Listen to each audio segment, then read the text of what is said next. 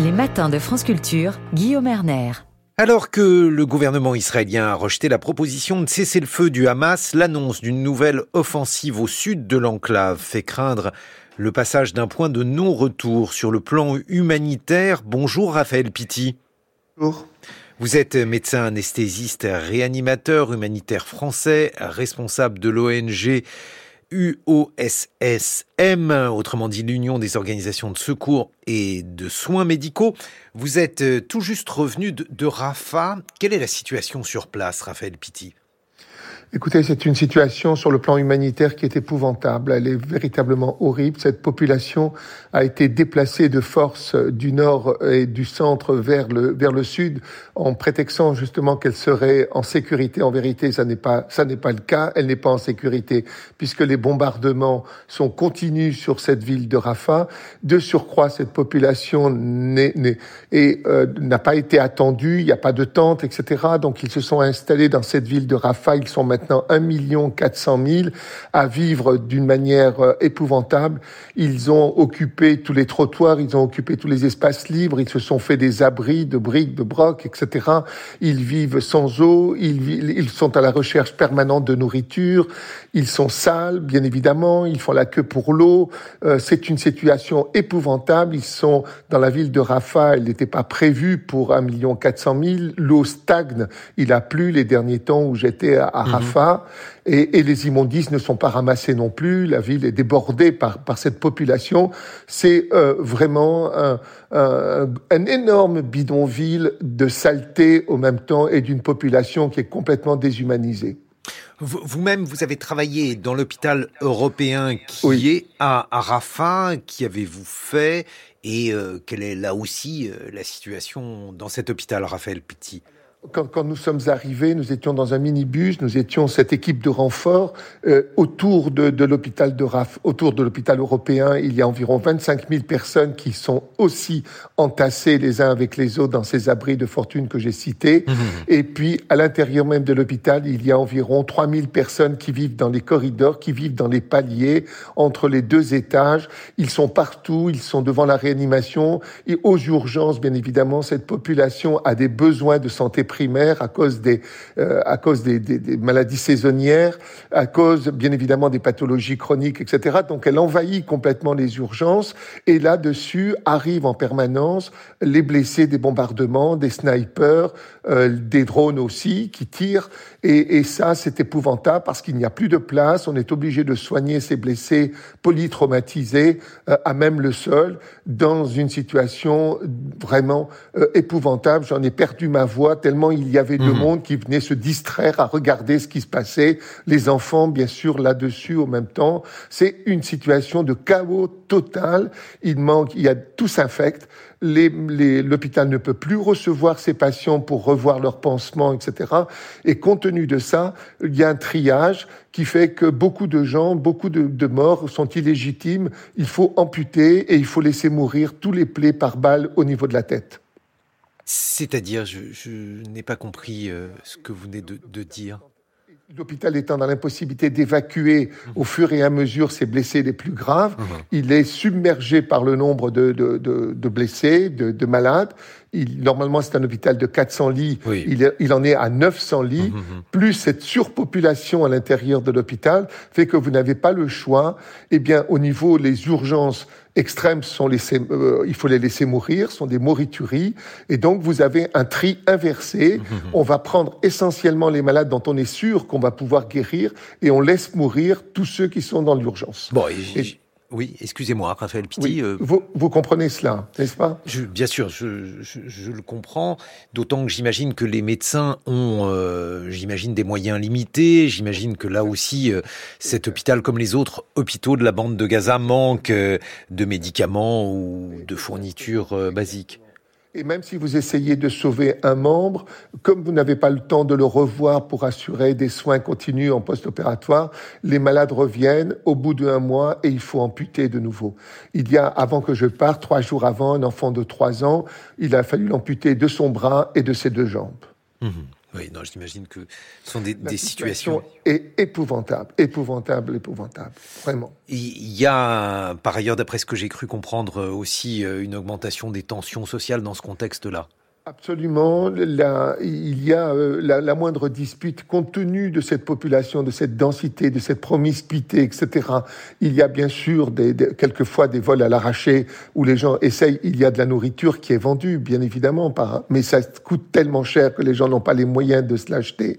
Il arrive que de temps en temps, eh ben, il y a des disputes. Les disputes finissent en émeute parce que la foule qui est là prend parti pour l'un ou pour l'autre. Et, euh, et j'ai assisté à cette scène où ça a commencé par une dispute puis ensuite, il y a eu une émeute. L'homme a essayé de s'échapper. Il a couru vers l'entrée de l'hôpital pour rentrer à l'hôpital pour essayer de se protéger à l'intérieur.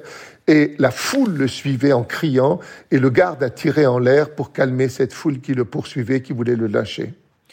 Bon, alors il y a eu une annonce euh, donc euh, des autorités israéliennes et notamment du Premier ministre Benjamin Netanyahou qui euh, explique qu'il souhaiterait organiser un, corridor humanitaire pour permettre à cette population donc d'aller dans un lieu sûr. Qu'est-ce que vous en pensez? C'est de la folie. Quel est le lieu sûr Il n'y a aucun. Ils avaient promis justement que Rafah serait un lieu sûr, mais ça n'est absolument pas le, cas. Les bombardements sont constants. Il y a des drones de surveillance et il y a des drones tueurs qui peuvent descendre à tout moment et tirer sur les gens.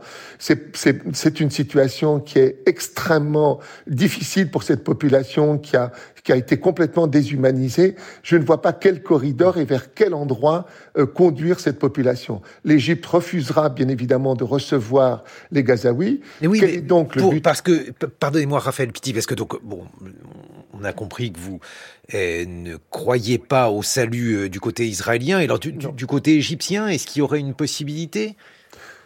Bien évidemment, ce serait d'ouvrir la frontière et de laisser rentrer dans le Sinaï mhm. cette population. Mais c'est au même temps vider de sa population Gaza.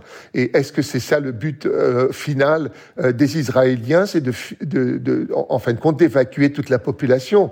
Il y a vraiment quelque chose qui est inacceptable. C'est un crime contre l'humanité que de vouloir déplacer des populations. C'est un crime de guerre que de couper la nourriture mhm. à cette population. C'est de même un crime de guerre que de leur couper en eau. On est dans une situation scandaleuse sur le plan humanitaire. Et j'ai l'impression véritablement qu'Israël est dans une fuite en avant et qu'elle en est arrivée après quatre mois où les, combattants du Hamas sont toujours présents, les, euh, les otages ne sont pas encore libérés et que euh, on est dans une espèce de fuite en avant après quatre mois. On peut se poser la question si Israël euh, et le gouvernement israélien, Netanyahou en particulier, est dans une fuite en avant avec une perte des réalités du terrain.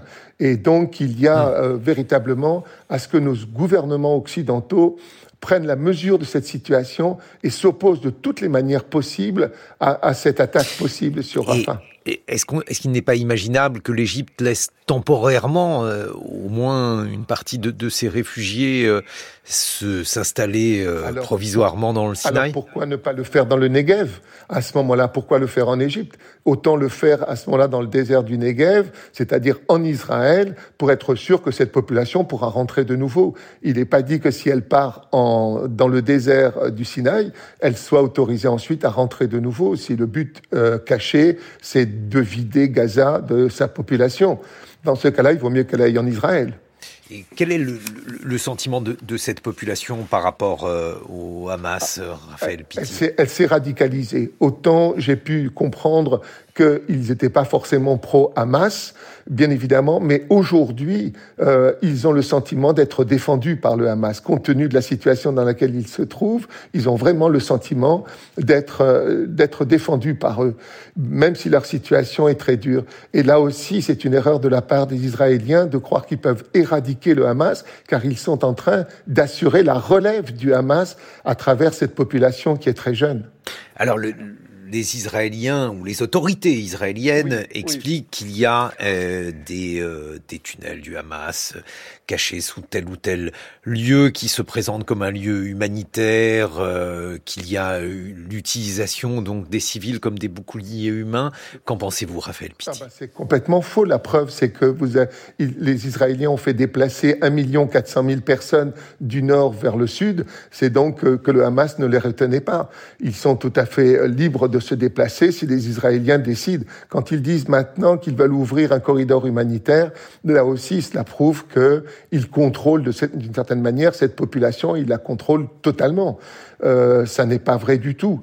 Le Hamas n'est pas suffisant, euh, suffisamment puissant pour retenir 1 400 000 personnes ou pour les enfermer dans des endroits dans lesquels eux se seraient cachés. Alors que le Hamas se cache au milieu de ces 1 400 000 personnes, bien évidemment, c'est leur technique euh, de manière à être évité. Mais, euh, mais on ne peut pas dire que le Hamas se sert d'eux comme d'un bouclier humain. Donc euh, un message en, conclusion un peu désespérant, Raphaël Pitti. Totalement, totalement désespérant, et j'en appelle encore à tous les, les, pays occidentaux, en tous les cas, à rappeler leurs ambassadeurs pour isoler euh, la position de Netanyahou. Le non-respect du droit humanitaire international conduit ce gouvernement d'extrême mmh. droite à rendre l'État d'Israël comme un État paria qui ne respecte plus le droit humanitaire international.